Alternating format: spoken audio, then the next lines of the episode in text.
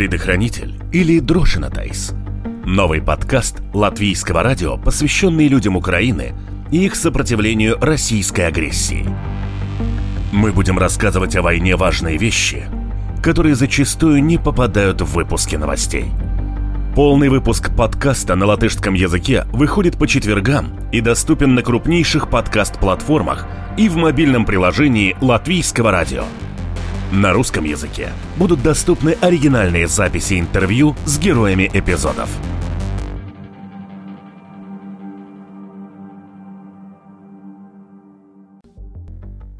Нас не кормили, не давали воды, не было туалета, матрасов, подушек. В камере было от 20 до 50 человек, а в бараке до 200.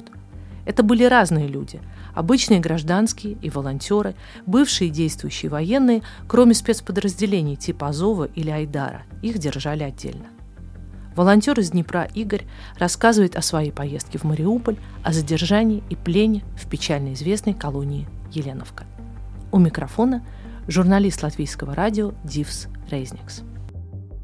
Большое спасибо, что согласились на разговор. Если можно, вкратце расскажите про себя. Что вы делали перед 24 э, февраля? Мне 25 лет, меня зовут Игорь, живу в Днепре, в Украине. 24 февраля мы были на работе, работали, мы занимались корпусными меблями, ставили кухни, магазины, такое мелкое предприятельство. 24-го мы находились в Харькове. Это тот город, который начали обстреливать, который стоит на границе с Россией. А, и я так понимаю, что в один момент вы оказались в плену. Да. В какой-то момент своей жизни я оказался в плену. Расскажите, как это случилось и почему? А, да мы ездили на эвакуацию в Мариуполь. Поехали. Мы до этого ездили в Харьков на эвакуацию, потом поехали в Мариуполь на эвакуацию мирного населения. И на выезде с Мариуполя меня задержали, украли, кто как это называет, военные ДНР и РФ. И что они говорили, почему они вас задерживают?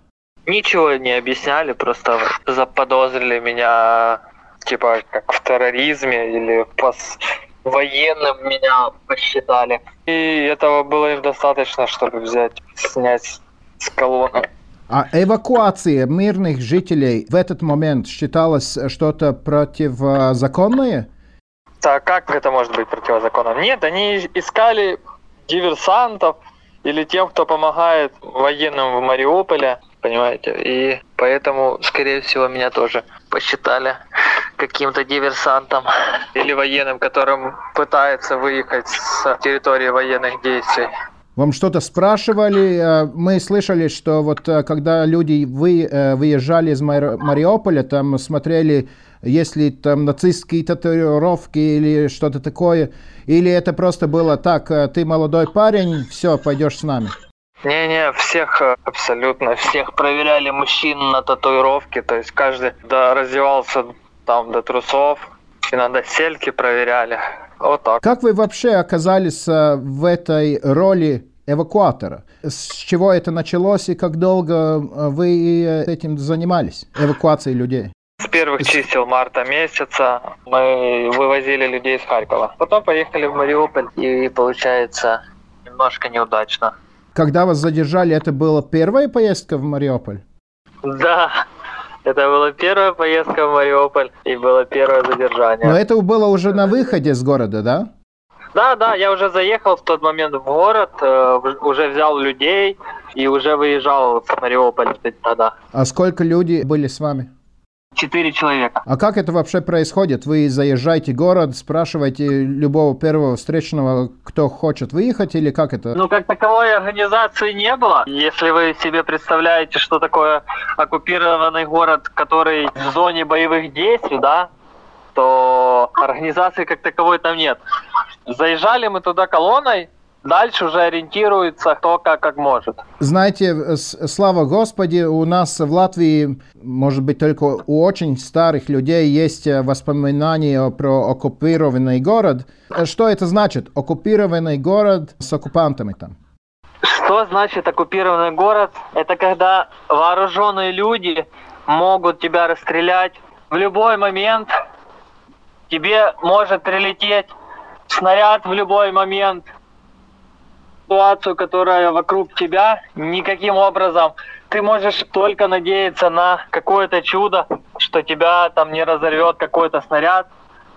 Ну и при этом постоянная угроза со стороны боевиков, попасть под обстрел там, ну, это вообще можно элементарно.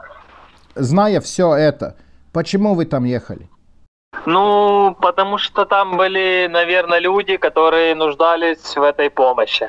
Пойдем дальше. Расскажите, что э, произошло, когда вас задержали? Меня сняли с машины, вытащили с машины, отправили э, на типа допрос.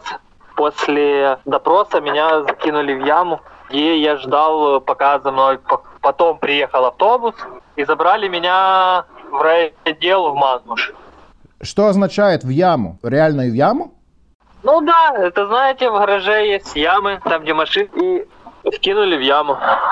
И вы э, были там один или там э, больше людей было?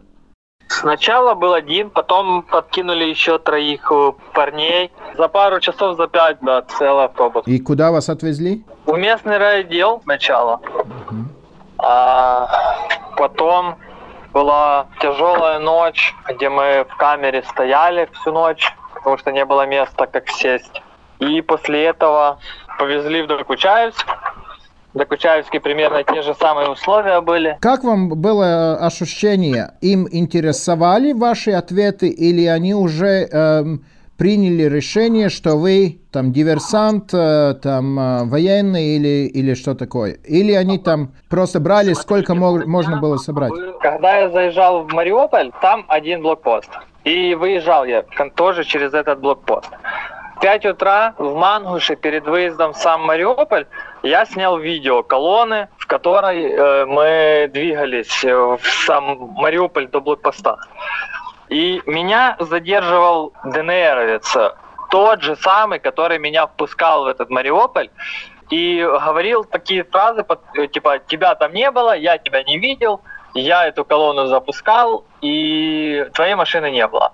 Я показывал ему видео, что вот я в этой колонне двигался, и в целом мы заезжали все вместе, сказали нет, тебя там не было, ты военный диверсант. Поэтому как-то так.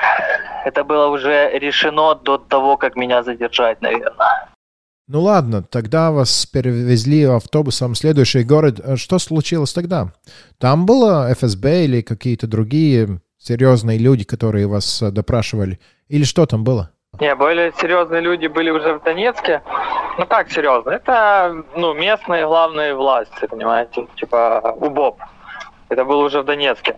То есть меня сначала привезли в Докучаевск, я там посидел пару дней, потом забрали в УБОП в Донецке, тогда уже там были допросы, там автобиография рассказывалась, и в целом несколько часов провел на допросе как несколько часов, 9 допрашивали и выпытывали. Что спрашивали? Спрашивали, кого знаю из спецструктур, почему вообще я приехал в Мариуполь, на кого я работаю, какая у меня там структура, подразделение. Я им объяснял, что я волонтер, но люди не особо в это верили. И пытались из меня выбить ту информацию, которой я не владел. Как это происходило, если можно спрашивать? Давайте э, так, я э, постоянно, кто видел мой телефон, все пи***, ой, пи***, как говорю, били, ну, все физически и морально давили, и, если мягко так сказать. Ну, говорите как есть. Да, на каждом этапе применяли физические воздействия на меня.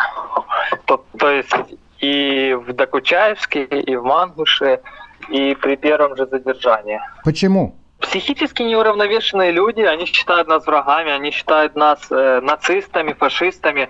И это вот прям, вот как вы верите в демократию, например, и в свободу слова, так они верят в то, что мы действительно фашисты, и они приехали защищать русскоговорящее население от фашизма. В целом, почему они это делают? Потому что они под пропагандой, да. Потому что они могут себе это позволить. Это безнаказанность. Это такие, знаете, подростки. там 14-15 лет с автоматами. Вот они просто не выросли еще с этого возраста. Реальные, про... это банальные подростки, которым э, нассали в уши, и теперь они бегают с автоматами и думают, что они герои. Они сами конкретно не понимали, чем они занимаются и что они делают, какая у них цель. Там нет логики, понимаете? Вот знаете, когда девочка в 14 лет обижается на своих родителей. Почему она обижается на своих родителей? Никто не знает. Просто переходной возраст, эмоционально нестабильный человек. Вот примерно то же самое в голове у этих людей. Они эмоционально нестабильны, и логики в их действий вообще ну, невозможно отследить. Вы говорили, что 9 часов вас э, допрашивали, питали. Как это закончилось? Закончилось это переводом в Еленовку. Там, okay. где азовцы сейчас содержатся. А, какие обстоятельства там были? После Донецка было просто тяжело находиться, потому что самого момента начала задержания, ну, нас же не кормили, вообще не кормили. Еды не давали, там, пить не давали, ничего не было. Было постоянное чувство голода, не было никаких удобств, то есть не было ни туалета, не было ни связи, не было ни матраса, ни подушки.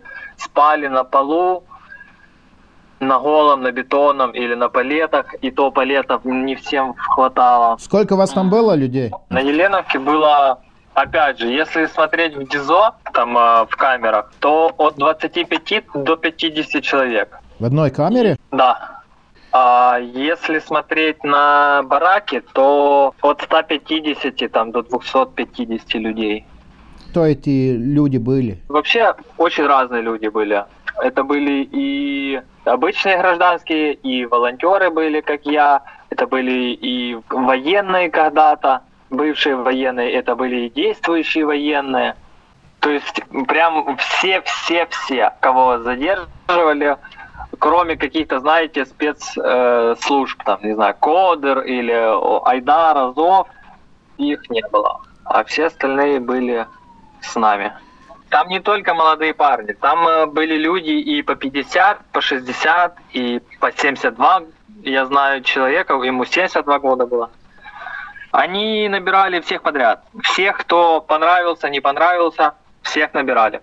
Вам было понятно, или сейчас понятно, почему вы им были нужны? Такая у них фишечка была, знаете. Набрать как можно больше людей. Ну и тогда вопрос, э, как вы оттуда выбрались? Если мы сейчас можем разговаривать, тогда я понимаю, что вы на свободе. Да, на свободе.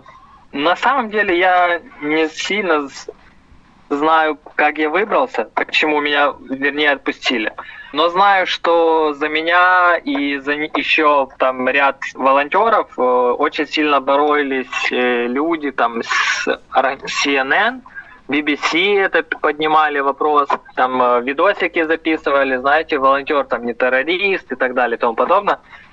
Я думаю, это сильно сказалось на том, что нам не выдвинули дальнейших каких-то обвинений, и по факту, ну, не в чем было обвинять. То есть они как бы, ну, не нашли каких-то прямых доказательств, которые бы говорили про то, что мы там кому-то чем-то помогаем, там, э, ЗСУ, например, да, или там, Азову. А вы были большая группа, которые выпустили э, вместе с вами? Я был один, потом еще нескольких парней выпускали с соседней камеры вместе со мной, то есть вышло нас всего трое – еще через э, несколько дней, то есть там чуть больше недели, отпустили э, еще 19 человек волонтеров. С какими словами прощались с вами?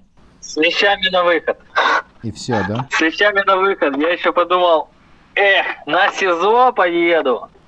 А потом э, поехал не на СИЗО, а пол восьмого вечера меня просто выгнали на улицу и сказали, завтра придешь в УБОП за документы. И так и произошло? Дали документы и пустили потом?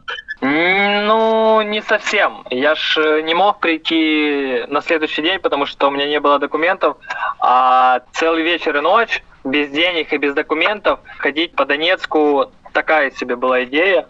Поэтому я поехал сразу вечером в Донец, в УБОП, И что? И сидел еще целую ночь в камере Донецка в Убопе. Ждал, пока меня отпустят утром.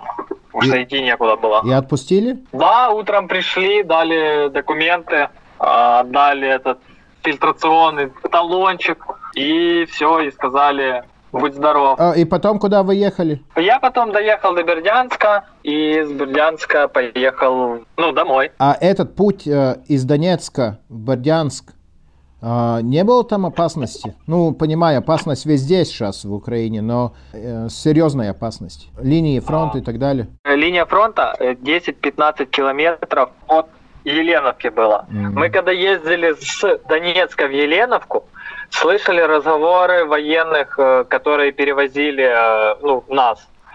Несколько водителей отказались ездить по этой дороге, потому что ее постоянно обстреливают. Была возможность и опасность того, что нас обстреляют, и мы могли, например, как пленные, не доехать с точки А в точку Б. Вот примерно такая опасность была. После того, когда вы вернулись домой, э, вы еще как-то связаны с волонтерством или с чем-то подобным? Или с этим ваша война закончилась? Не, эта, эта война не закончилась этим пленом. Я думаю, еще будет э, чем заняться. Сейчас э, нет такой потребности, как в эвакуации. Пока что боремся на информационном поле, а дальше будет посмотреть. Дальше будет видно, чем заниматься. Э, Если можно спросить, э, что первое, что сразу и всегда будет э, перед глазами, когда вспоминаете то, что вы прошли? Но знаете, мне, наверное, будет казаться то, что я украинец, и э, такие преграды нас не сломают. Я думаю, вот это будет казаться. Почему вы согласились на этот разговор? Я думаю, наверное, нелегко вспоминать, через что вы прошли. Ну, есть вероятность того, что больше людей будут знать, кто такие русские, что такое война. Может, кого-то это зацепит, знаете. И кто-то для себя поймет, типа, о, какие они звери. Или насколько плохо это вообще все, что происходит сейчас в Украине. Мы в Латвии все время думаем о вас и делаем, что можем, но чем мы можем быть э, максимально полезны, ну, по вашему мнению? Что делать вам, я не могу сказать, но могу сказать, что вы уже много сделали и, и делаете до сих пор. Дякую. И слава Украине. Большое спасибо. Большое спасибо за разговор.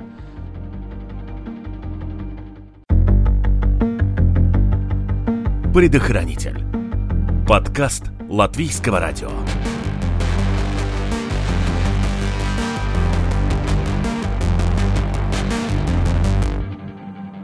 Подпишись, чтобы не пропустить следующий эпизод.